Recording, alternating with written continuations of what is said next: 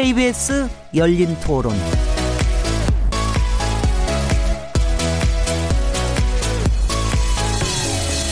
안녕하세요. 묻는다, 듣는다, 통한다. KBS 열린 토론 진행자 시민 김진혜입니다.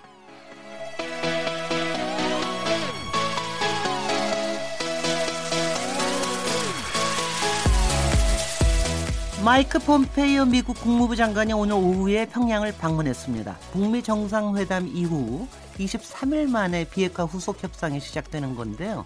미국 일부 언론을 중심으로 북한의 비핵화 의지에 대한 의구심이 제기되면서 이번 평양 회담이 비핵화 협상의 성패를 가늠할 풍향계가 될 것이란 관측이 나옵니다. 사실 오늘은 문재인 대통령이 한반도 평화 구상을 담은 신베를린 선언을 발표한 지 딱 1년째 되는 날인데요. 오늘 KBS 열린 토론에서는 송민순 전 외교통상부 장관님을 모시고 비핵화 협상 전망과 한반도 평화 정착을 위한 과제를 진단해 보겠습니다. 7월 6일 KBS 열린 토론 지금 시작합니다.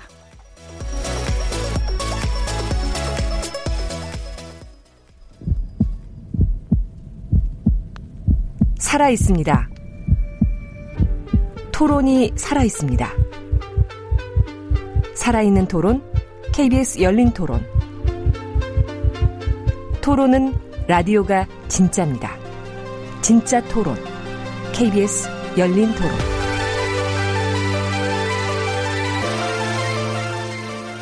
KBS 열린 토론, 청취자 여러분께서 토론에 참여하실 수 있는 방법 안내해 드리겠습니다.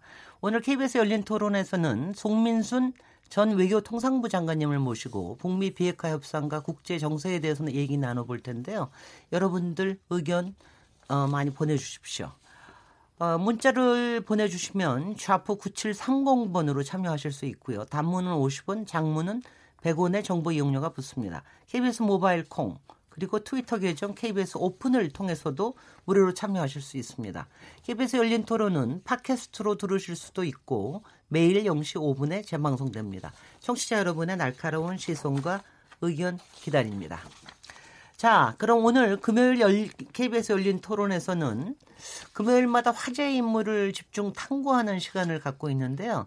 직접 스튜디오에 모실 수 있을 때도 있고 또 그렇지 않을 때도 있어서 저희가 인물 있는 인물 토론 또는 인물 없는 인물 토론 이렇게 어, 진행을 하는데 오늘은 인물 있는 인물 토론입니다. 아, 먼저 금요일 코너를 함께 해주시는 우리 고정 패널 분들 계십니다. 소개해 드리겠습니다. 어, 먼저 최병묵 어, 전 월간 조선 편집장님 자리하셨습니다. 네, 안녕하세요. 그렇게 그렇게 그냥 단순하게 끊으실래요? 오늘 또 한 분 장윤선 전 오마이뉴스 정치부장님 아, 지금 저기 성산대로 앞에서 교통사고를 만나셔가지고 지금 열심히 달려오시는 중입니다. 조금 이따 도착하실 겁니다. 아, 그리고 오늘 인물 있는 인물 토론의 주인공인 송민순 전 외교통상부 장관님 모셨습니다. 장관님 안녕하세요. 예, 안녕하세요. 네.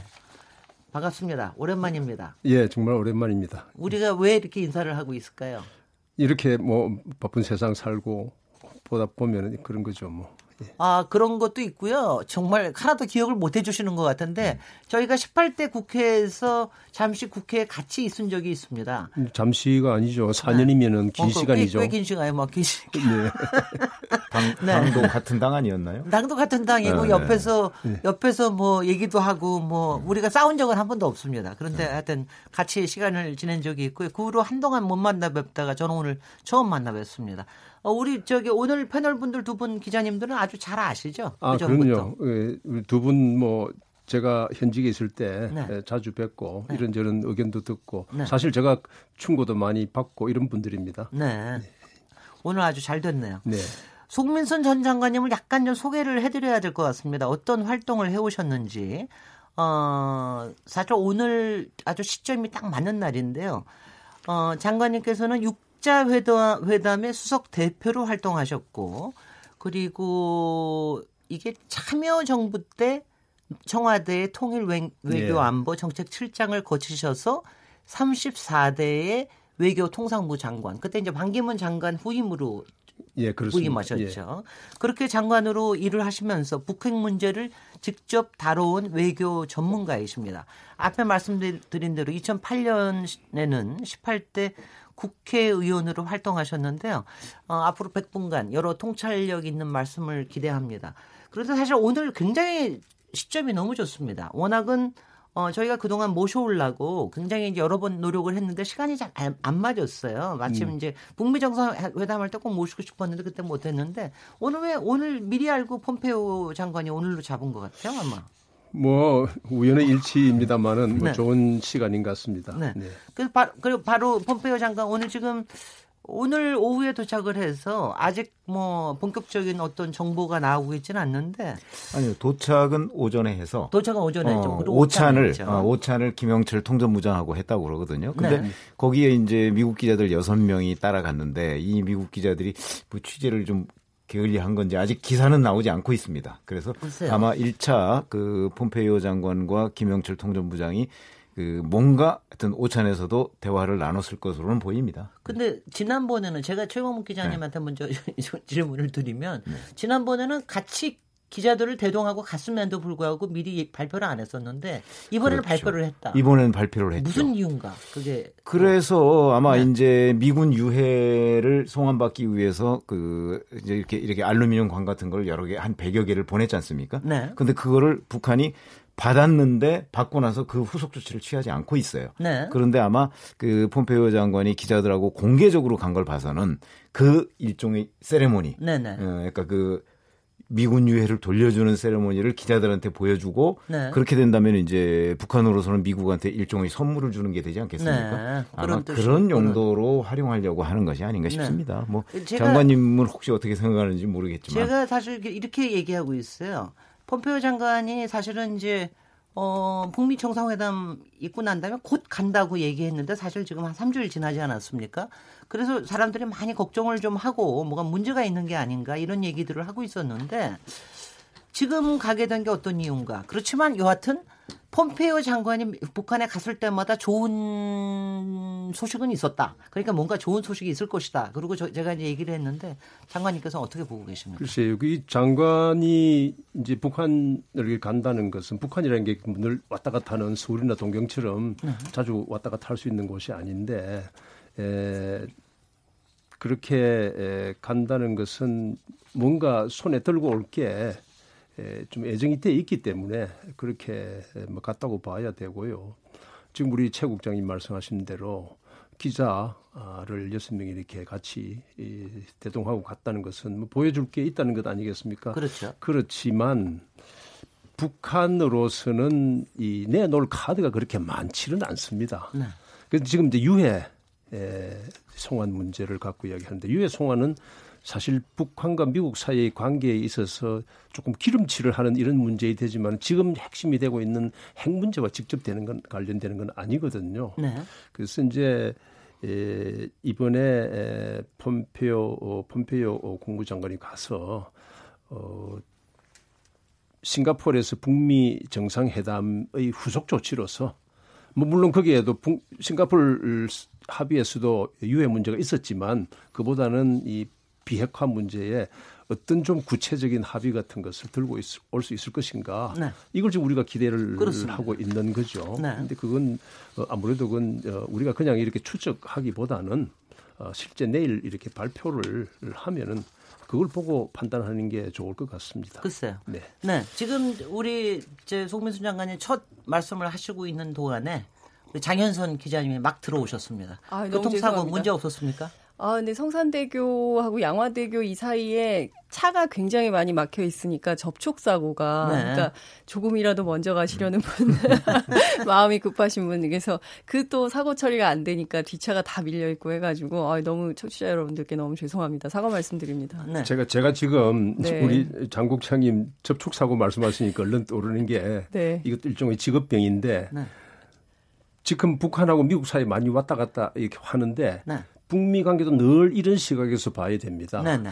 언제 어떤 크고 작은 접촉 사고가 날지를 모르기 모른다. 때문에 이걸 가지고 뭐 이렇게 우리가 고속도로에서 길 비워놓고 달리는 게 아니고 네네. 네. 어, 이런 장애들이 생길 수 있다. 그건 당연히 그렇게 생긴다는 전제하에 앞으로도 우리가 전망을 하는 게 좋지 않을까 생각이 듭니다. 바라건대는 그냥 접촉 사고만 생기면 좋겠습니다. 그렇죠. 예, 아니 제가 네. 외교부 출입할 때 저 장관님 저희 별명을 어, 은유의 달인이라고 붙여드린 적이 있었는데 아, 여전히 제가 지금 그 굉장히 죄송한 마음으로 왔는데 이렇게 마음을 녹여주셔서 너무 고맙습니다. 네. 이제 장윤성 기자님 오늘 사실은 이제 그 송민순 장관님이 지금 앞에서 말씀하신 대로 지금 폼페이오가 당장 미국에 가 있고 네. 아직 본격적인 뉴스가 나오고 있지 않기 때문에 사실 그거를 너무 유추해서 미리 얘기하는 거는 그게 바람직하지는 않다 그런 음. 말씀을 앞에서 하셨어요. 그렇긴 네. 하지만 그래도 우리가 좀 분위기를 녹이는 차원에서 그래도 지금 마침 폼페오가 가 있고 또 조, 조명균 또 네, 통일부 장관도 가 있고 그러니까 예. 요거 얘기에 대한 걸 잠깐 좀 예. 여쭤보도록 하죠. 네. 네. 장현선 기자님 여쭤 여쭤보셔도 좋습니다. 아, 네. 네. 그 저는 지금 어쨌든 핵심은 그 비핵화 프로세스인데 지금 우리가 따지고 보면 지금 6.12 북미 정상회담 한 지 이제 한 3주 정도 지났는데 23일째입니다. 예. 오늘이. 그러니까 사실상 많은 시간이 지난 과거에 이제 한 25년간 북핵 협상 해온 시절에 비하면 굉장히 빠른 시간임에도 불구하고 이제 굉장히 마음들이 다급한 그리고 이제 미국 언론 같은 경우에서는 굉장히 비판적으로 보도를 하고 국내 이제 보수 언론들도 좀 그렇게 보고 있는 편인데요. 장관님께서 보시기엔 좀 어떻습니까? 이게 지금 속도가 빠른 편입니까? 아니면은 좀 더딘 편입니까? 뭐 제가 보기에는 그렇게 뭐 느린 속도는 아니라고 보는데 문제는 우리 국내에서도 기대가 굉장히 너무 많습니다. 제가 사실 어 싱가폴 정상회담 직후 14일 날 이 KBS TV 토론에서 어이저 문재 문정인 특보하고 예. 토론을 하는데 저는 네. 앞으로 결과를 한 8월쯤 가서 음. 어 이제 지금 우리가 얼지 포커스 어 을지 Freedom Guardian 네. UFG 훈련 중단하고 이제 그렇게 되니까 그쯤 되면은 북한도 어, 거기에 대한 북한이 내놓을 카드도 좀 내놓고 이렇게 가지 않겠나 그렇게 음. 좀 차곡차곡 보는 게 좋을 것 같다 했더니 당시 이제 그 문특보는 아이 뭐 그런 것보다 훨씬 빨리 갈 거다 음. 이렇게 본인이 말씀을 하셨어요. 네. 뭐, 뭐 정부하고 내에서 기대가 그런 것 같았습니다.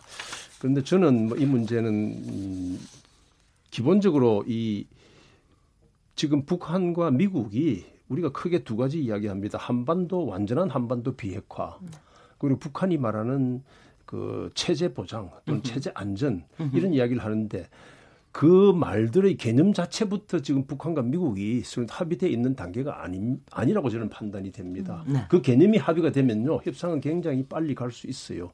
그만큼 이게 복잡한데 우리가 너무 성급하게 지금 기대를 하는 게 아닌가 하는 게 하나 있고 우리보다도 사실은 트럼프 어, 행정부가 또 마음이 더 급하겠죠. 근데 네. 이런 것 때문에 에, 우리는 기대를 하는데 사실은 이제 그 사이에 이 보면은 이 미국의 썬킴 대사, 네. 어, 그다음에 북한의 그 최선희 부상. 이 부상. 예. 이런 사람들이 오래 문제 이런 문제를 다루온 소위 그 프로들이거든요. 네. 근데 프로들은 섣부르게 합의를 못 합니다. 음. 어, 정치 이 차원에 우리 이 김진애 의원이나 저나 정치 4년 국회 같이 있었지만은 정치인들은 그때그때 상황에 따라서 이야기를 할 수 있어도 프로들이 그렇게 에, 못합니다. 그래서 차곡차곡 따질 거기 때문에 네.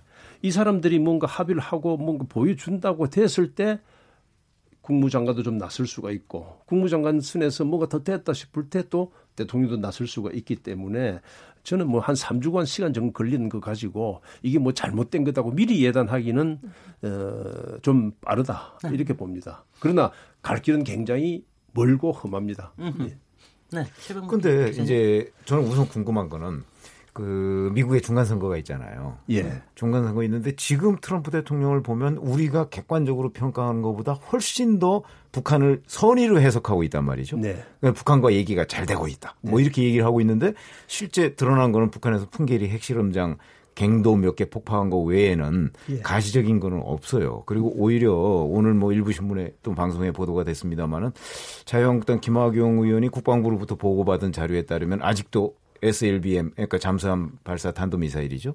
그거를 뭐 여전히 음 이제 개발 중인 게 뭐 확인이 됐다. 어. 또는 뭐 신포에서 뭐 잠수함을 건조 중이다. 뭐 이런 얘기들이 이제 약간은 좀 전체적인 흐름하고 그 맞지 않는 얘기들이 좀 나오고 있단 말이죠. 네.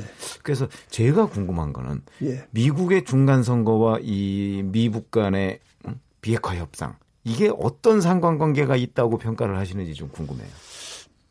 우선 이제 트럼프 대통령이 취임 이후에 북한의 위협에 대해서 굉장히 많은 주목을 시켰습니다. 북, 네. 미국이 또 북한이 당시에 이제 핵실험 미사일 장거리 미사일 실험을 통해서 마치 미국 본토 자체가 어, 북한의 위협하에 있는 것처럼 됐고 또 실제로 거기에 대한 많은 반응들이 있었고 그래서 이제 트럼프 대통령은 자기 미국 국민들한테 대해서 최소한 북한으로부터의 위협은 없어졌다라는 것을 지금 못도로 내세우고 있지 않습니까? 그렇죠. 위협 없어졌으니까 미국 국민 여러분 잘 주무십시오. 네. 이게 지금 저 북한과 관련해서 트럼프 대통령이 내세놓은 구호입니다. 음. 그거에 관한 한 북한이 지금 더 이상 지난 한 8개월 동안 실험하지 않고 있고 그다음에 상징적이지만 풍계리 핵실험장을 폭파시켰고 폐쇄했고 음흠. 뭐 안에 내용은 모릅니다. 입구는 네. 최소한 폐쇄를 했고 음흠. 지금 아직 안 됐습니다만은 그 미사일 실험장 네. 어, 연소기한 실험장 어, 이런 것을 뭐 폐쇄하겠다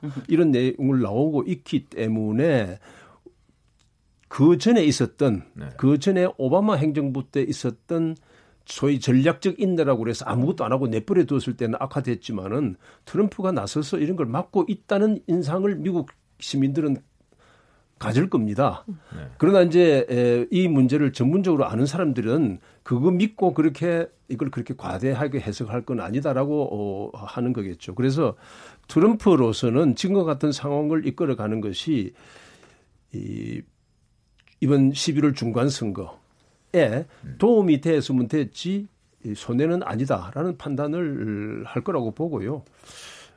제가 생각하기에는 김정은도 그런 트럼프의 기대 분위기를 찬물을 끼얹는 행동은 하기가 어려울 것이다. 네. 그렇지만 그렇지만 북한은 이 핵과 관련된 것은 자기 생존에 관련된 거기 때문에 쉽게 뭘 이렇게 우리가 원하는 만큼 비핵화 예? 뭐 단기에 비핵화를 하고 핵을 포기하고 뭐 이렇게 무기를 내놓고 이런 걸 할 거라고 기대하는 것은 그건 또 좀 지나치다. 네. 저는 그렇게 봅니다. 네. 음, 계속 그 앞서 장관님께서 이 비핵화 네. 비핵화가 북한이 생각하는 비핵화 그리고 또 미국이 생각하는 비핵화 이 비핵화라는 용어에 대해서만이라도 합의를 하면 상당히 빠른 속도로 어, 진전될 수 있다 그렇죠. 이런 말씀을 예. 하셨는데요. 어떻게 다른 겁니까? 그러니까 북한이. 생각하는 비핵화, 미국이 생각하는 비핵화, 또 우리가 생각하는 비핵화 어떻게 다릅니까? 예.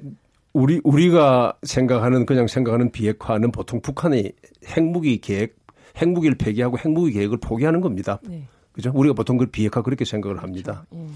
예. 미국도 그렇게 생각을 하고 그런데 북한이 생각하는 비핵화는 북한은 아무도 핵우산을 씌워주지 않는다. 음. 남한은 미국이 핵우산을 확실하게 씌워주고 있다. 그래서 우리는 북한의 핵무기를 만든다. 내가 갖고 있는 핵무기를 버리라고 그러면 남한에 대한 핵우산도 걷어내라. 음. 그래서 이게, 북, 비핵화. 이게 북한이 말하는 예. 비핵화이고 예. 실제로 그동안에 있었던 육자회담 음. 미국, 일본 다 참여하고 중국, 러시아 했던 네. 육자회담에서의 비핵화 개념도 지금 북한이 말하는 그 개념에 가깝습니다. 네. 그리고 그게 국제사회에서도 객관적으로 받아들여지는 비핵화입니다. 음. 그런데 문제는 그 객관적으로 받아들여지고 있는 비핵화 개념을 우리가 자꾸 그냥 한쪽으로만 이해를 한단 말씀이에요. 그런데 그 비핵화 개념을 합의를 하려고 그러면 무슨 문제가 생기냐. 한국에 대한 핵 우산을 걷어내라. 그럼 우리도 핵 버리겠다. 한국에 대한 핵 우산이 뭡니까? 우선은 기본적으로 주한 미군과 이것을 지원하는 미국의 전략 핵 전략 무기입니다. 전략 그렇죠. 무기라는 게 핵무기를 운반할 수 있는 수단을 갖는 걸 전략 무기라고 하는 겁니다. 그러면 주한 미군을 핵무기로 보호할 수 있는 수단 자체를 제거해라. 그럼 사실 주한 미군도 이게 존재하기 어려운 겁니다. 그래서 이 비핵화라는 완전한 비핵화라는 개념이 굉장히 거대한 겁니다. 이거는 한반도의 안보 구도 자체가 문제가 아니라 동북아시아 어쩌면 아시아 전체 질서에 영향을 주는 거 어쩌면이 아니라 확실히 네.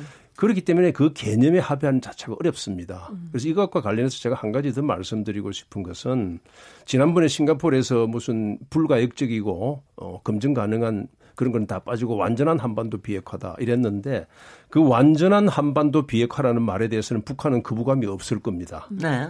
제가 바로 지금 말씀드린 비, 북한이 주장하는 비핵화의 개념이 그렇기 때문에 네. 그래서 이거는 북한의 말이 옳고 그르고를 떠나서 상대방이 뭘 주장하는지를 알고 협상을 해야 되거든요. 네. 네.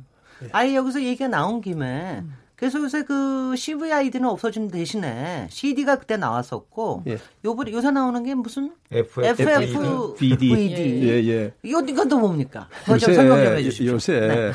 참뭐 그런 거 약자들 용어가. 많이 좋아되는데 네. 기본적으로 CVID 네.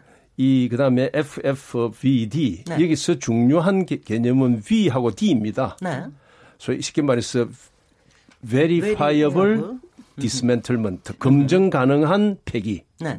이 검증이 중요한 겁니다. 앞에 붙는 무슨 저 이 완전한이라는 complete라든지 무슨 불가역적이라는 irreversible이라든지 새로 나온 무슨 저 final 최종적이고 또 fully 완전히 뭐 검증 이런 다 그건 그냥 수식어고요. 네.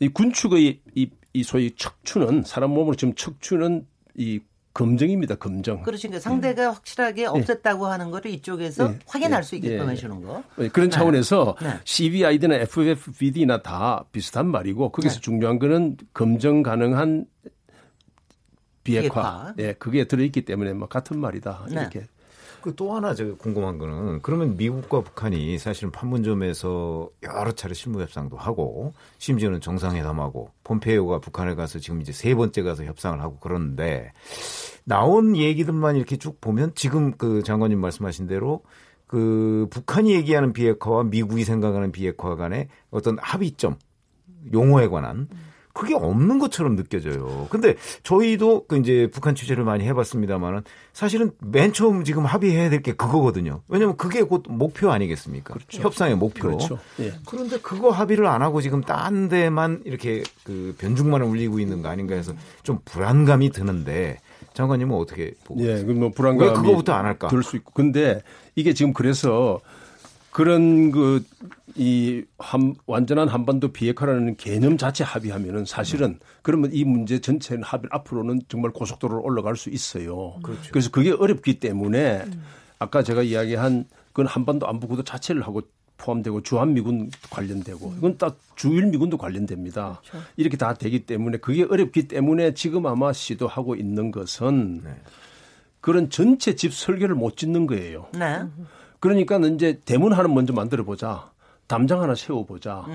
예? 그다음에 뭐 사, 진입 도로 한 만들어 보자. 이런 거 정도를 지금 이야기를 할 가능성이 많이 있습니다. 왜냐하면 네. 전체 설계를 못 하기 때문에 그게 이제 거기서 나오는 게 어떤 거냐 하면은 풍계리 폐쇄해라. 네. 그다음에 예, 지금 아마 며칠 전에도 미국 어, 국방정보국에서 나온 네. 보고서를 이 워싱턴 포스트가 보도를 했나요? 네. 네. 네. 강선이라는 데에 또 새로운 음.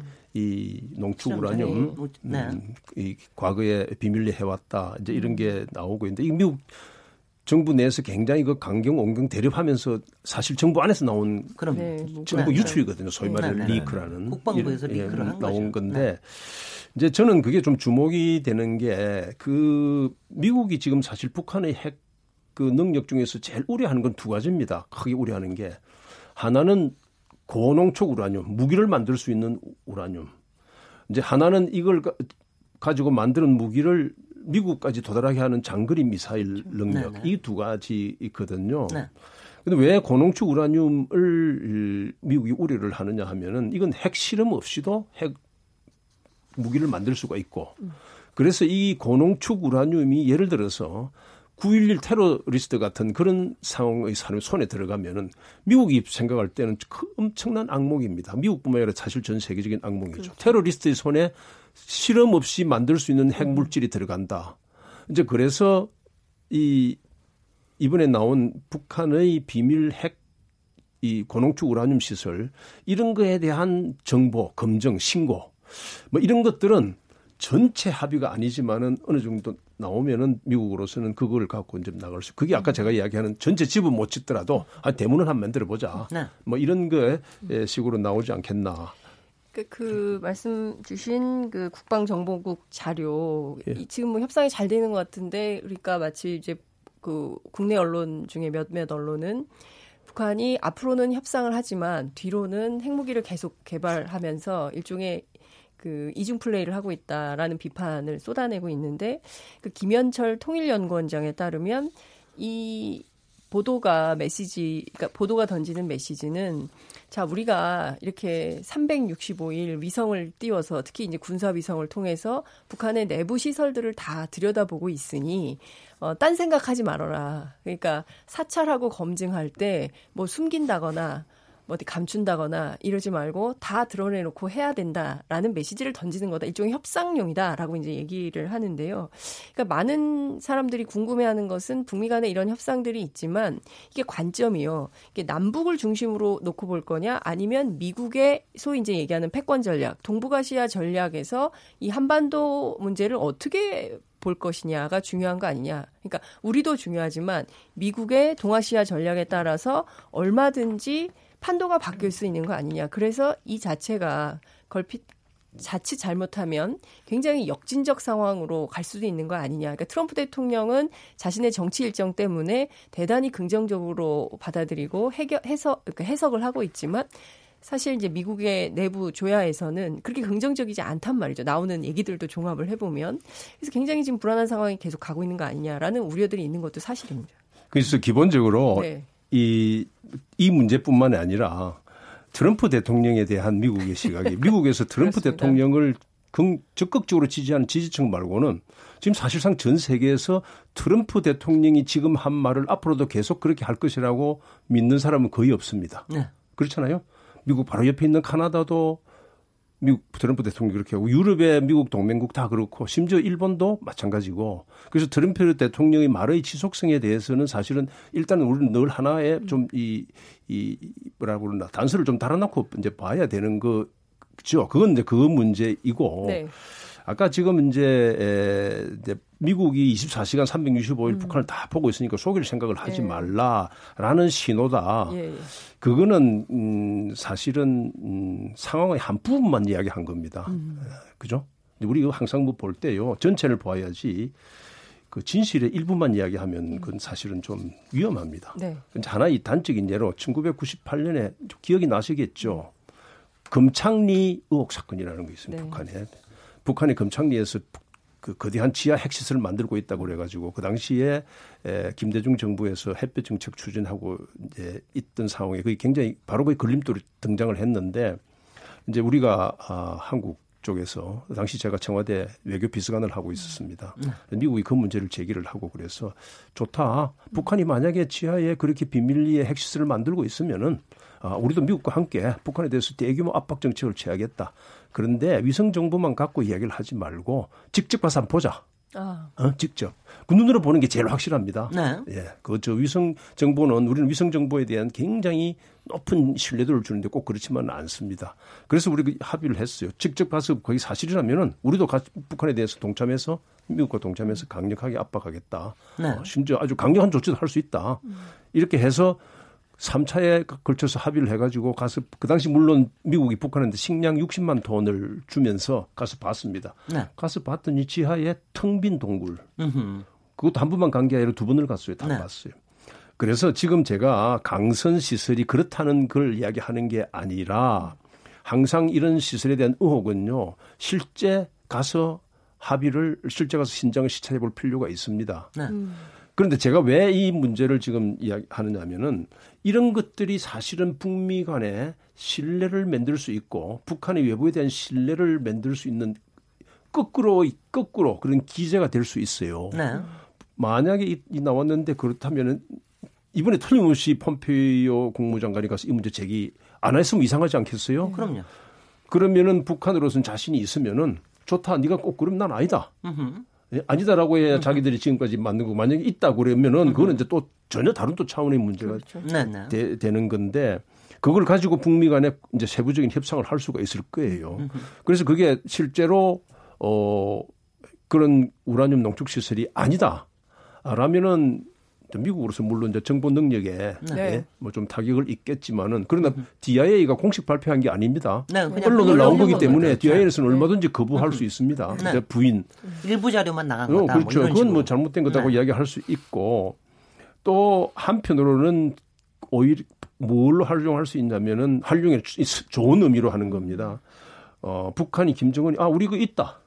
어, 너희가 그동안에 우리 압박하고 네. 어, 우리를 제재해서 우리도 NPT 해본국도 아니고 네. 우리가 할 능력이 있다 했다. 네. 그런데 앞으로도 이걸 친구한테 해가지고 음흠. 협상해서 없앨 수 있다. 네. 이러면 이것도 또또 또 좋은 게 될 수 있어요. 음. 신뢰도가 높아지죠. 신뢰도 높아지는데 그게 아닌 방향으로 흘러가면은 아까 이야기한 이 접촉 사고가 아니라 네. 이거는 이제 대형 충돌 사고가 충돌 되는 사고. 겁니다.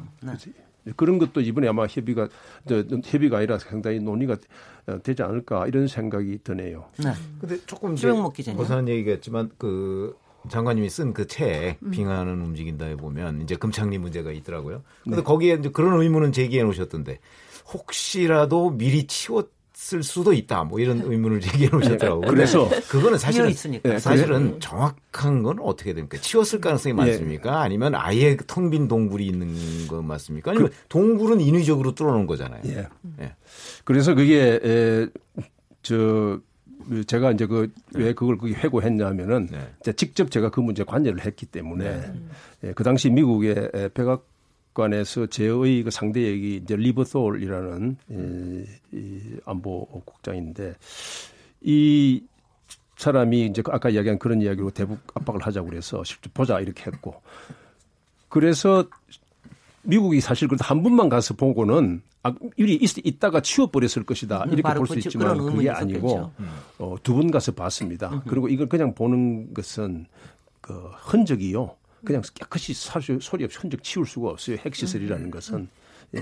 그래서 이제 에, 이제 에, 그 그걸 갖다가 시찰을 했고 그다음에 또, 더 중요한 것은 그렇게 배웠기 때문에 최소한 만약에 북한이 거기에는 앞으로도 추가적으로 거기에다가 핵시설을 더 할 수는 없는 거죠. 네. 계속 강수되기 때문에. 근데 그때는 핵 문제 전문가들도 갔나요? 갔죠. 아. 예, 미국 이 지금 이번에 저 저기하고는 다른 겁니다. 이번에, 이번에 풍계리 한국하고는 차원이 다른 거고요. 음. 어, 이 북한이 초청한 게 아니라 서로 이 협상을 해서 음. 우리는 어떤 어떤 조건으로 가서 때 보고 한 번만 아니라 두 번 보고 뭐 이렇게 시찰하고 뭐 다 한다 이렇게 음. 이제 어, 해석을 한 건데 예, 진짜 이 이번 이제 이그 소위 그 강선 네. 어, 이 우라늄 농축 시설 어, 예, 이게 아마 지금 북미 간의 새로운 협상의 네. 이, 이, 뭐, 이 주제가 되지 않, 될 수 있지 않겠나 이런 네. 생각이 듭니다. 네.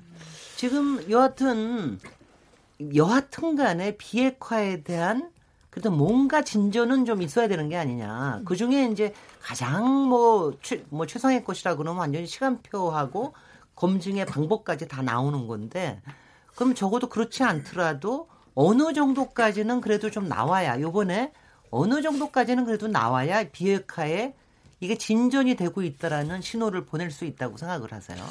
제일 중요한 게 이제 북한의 핵시설 물질 무기에 대한 신고인데 네네. 네. 신고. 어. 이제 신고를 해야 그 신고에 따라서 검증을 하거든요. 근데 이제 신고를 한다는 것은 북한으로서는 굉장한 부담입니다. 네.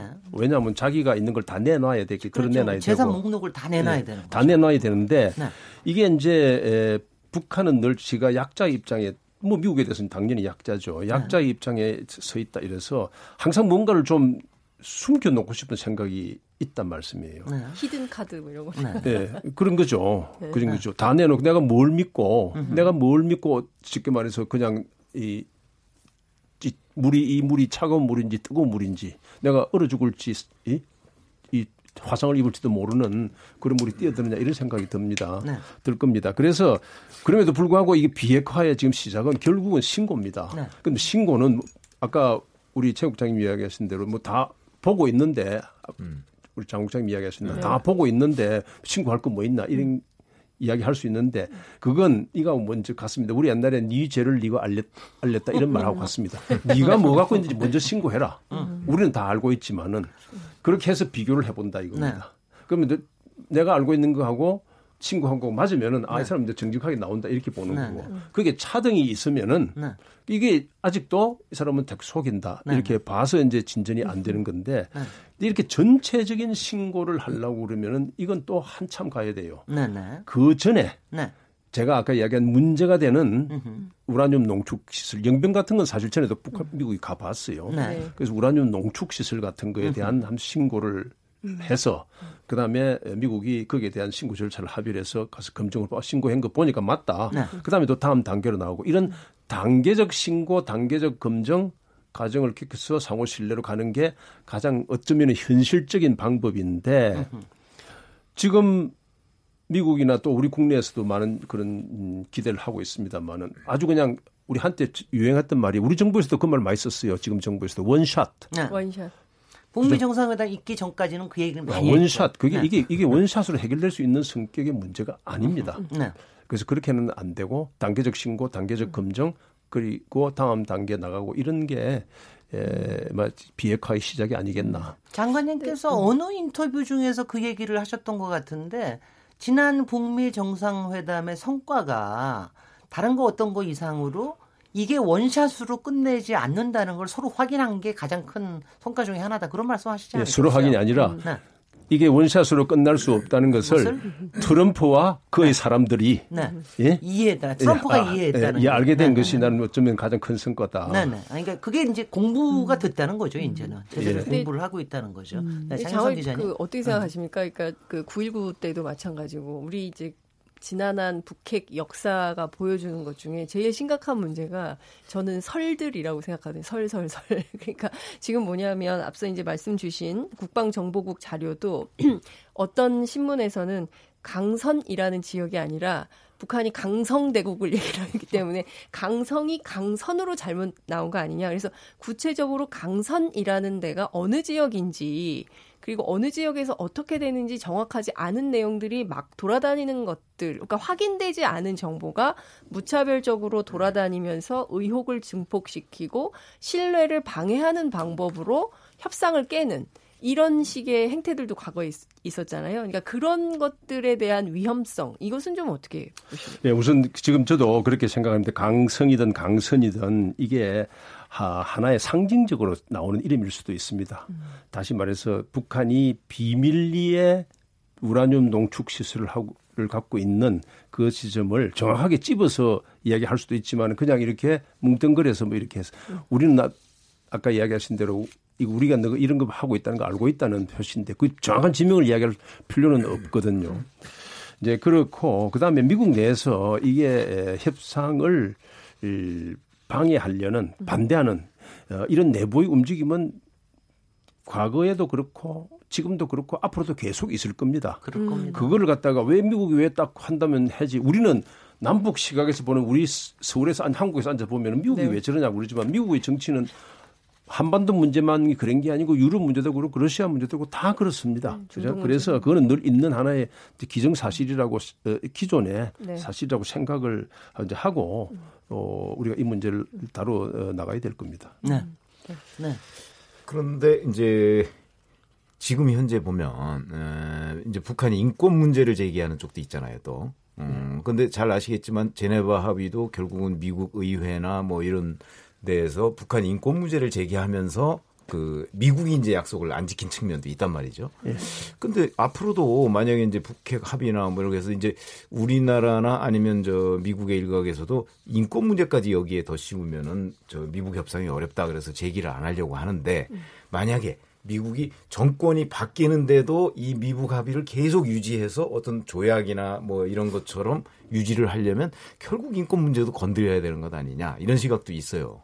근데 그거는 어떻게 보십니까? 이거는 이제 인권은 지금 바로 북핵 협상에서 지금 초기 단계에서는 아니고 그렇지 초기는 아니고. 네. 근데 이제 아까 제가 두 가지의 개념에 대해서 미국과 북한이 합의를 해야 된다고 해 말씀을 드렸는데 네. 하나는 도대체가 한반도 비핵화라는 게 뭐냐? 이거에 대한 합의하고 그 다음에 북한이 말하는 체제 안전이라는 게 뭐냐 이런 건데 북한은 자기 체제 안전 중에서 몇 가지 체제 안전이 뭐라고 북한이 개념을 정확하게 내시, 내지를 않습니다. 네. 그렇죠. 그러나 지금까지 북한이 말하던 걸 다 종합해서 보면은 우선 외부적인 것으로는 미국의 북한에 대한 적대시 정책 다시 말해서 대북 제재를 해제하고 네. 군사 훈련을 통해서 압박하고 이렇게 하지 말고 지난번에 이 전에 있었던 것처럼 북한의 내부 체제 문제 어, 인권이라든지 내부 투명성이라든지 이런 거 제기하지 말고 어, 그, 이렇게 해서 그다음에 제재 해제를 해서 경제를 먹고 살게 하고 뭐 이런 것들을 이제 북한은 자기의 예, 체제 안전이라고 이제 이렇게 이야기를 할 텐데 이제 그 중에서 하나 들어가는 게 뭐냐면 미국과 북한, 북한과 미국의 외교 관계 수립입니다. 네. 외교. 그렇죠. 예.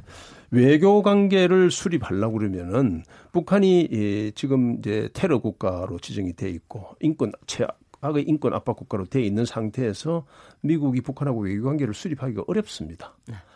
그건 미국이 왜냐하면 미국의 정, 대외 정책이라는 게 백악관에서 혼자 살 수 있는 게 아니고 그렇죠. 그 정책에 물론 그걸 갖다 앞에 선도를 하는 거는 백악관이지만 그걸 계속 의회가 뒤에서 좋다고 해주지 않는 한 안 되게 돼 있습니다. 각종 제동 장치들이 다 있습니다.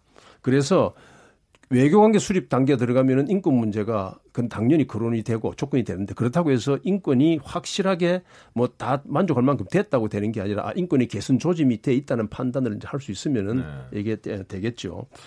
어, 그래서 예, 이 문제가 이제 그렇게 되는데 지금 말씀하신 대로 그럼 또 미국은 뭐 다 지키느냐 이제 이, 이, 이 네, 네. 이야기거든요. 다음 트럼프 이후에 정부 언제 트럼프가 2020년 재선이 될지 안 될지도 뭐 어떻게 될지 그렇죠. 모르지만 뭐 하여튼 앞으로도 6년 정도 이후에는 바뀔 거 아닙니까 어떻게 네, 됐든. 그래서 이제 북한은 어, 가만히 미국하고 약 합의를 해보니까 이 음. 백악관하고 합의만 해가 되는 게 아니더라. 네. 그게 이제 나타났던 게 제네바 음. 합의 때 네. 경수로를 미국이 준다고 그랬는데 제공해 준다. 돈은 물론 한국과 일본이 되는 걸로 네. 했지만 미국의 기술이 있는 원자력 그 물질 시설 그다음에 기술 이런 것은 어 미국이 이 동의를 하지 않으면 줄 수가 없어요. 우리한테 있는 거라도. 네. 그게 한미 원자력 협력 협정에 그렇게 약속이 돼 있습니다. 그런데 미국은 미국과 그 나라와 원자력 협력 협정이 없는 나라에 대해서는 그런 걸 줄 수가 없어요. 그런데 그 원자력 협력 협정은 미국 상원의 비준 동의를 받아야 됩니다. 네 네. 그 비준 동의를 받아야 되는 조약에 해당되는 겁니다. 네. 근데 그 비준 동의는 미국 상원이 100명 아닙니까? 네. 상원 의원 100명 중에서 67명이 동의를 해야 됩니다. 네. 지금 미국 어느 시절도 한 당이 67석을 해본 적은 없습니다. 그렇죠. 그래서 이거는 다시 말해서 미국 내에서 초당적인 지지를 받아야 음. 지금 이야기하는 북미 관계 정상화도 외교 관계도 되고 북한에 대한 미국의 예, 뭐 경수로라든지 그런 첨단 기술도 줄 수가 있고 경제 개발할 수도 있는 겁니다. 네. 그러니까 미국 북한이 뭐라고 그러냐면은 미국 보고 합의한다 그러면 좋다 합의하자. 그런데 이거 미국 상원의 비준 동의를 받아서 합의해야 된다 너희들은. 네. 미국은 우리는 북한은 자기들은 자기들은 안에서 인민회의에서 그냥 하면 되지만은 그저 그 여기를 요구를 하고 하니까 지난번에 폼페이오 국무장관이 상원 비준 상원에 가서 아 북한하고 합의하면 상원 비준 동의를 받겠다고 거기서 선수를 했어요. 네. 그래서 이런 거대한 것들이 앞에 앞으로 놓여 있는 문제인데 지금 말씀하신 인권 문제는 지금 당장 거론할 사항은 아니고 앞으로 네. 다가올 문제이다. 네.